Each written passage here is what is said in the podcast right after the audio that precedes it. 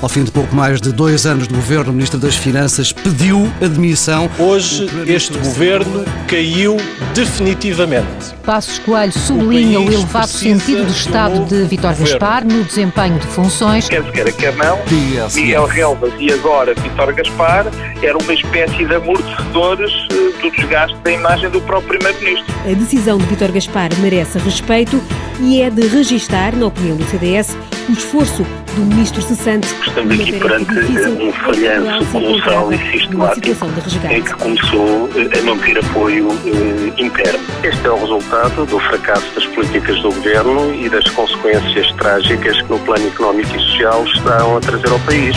Vítor Gaspar sai do governo e será substituído por Maria Luís Albuquerque. Esta nomeação é politicamente um absoluto desastre. Desastre, não há outro nome.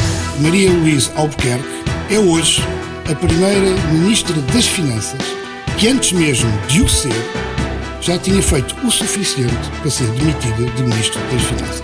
TSF.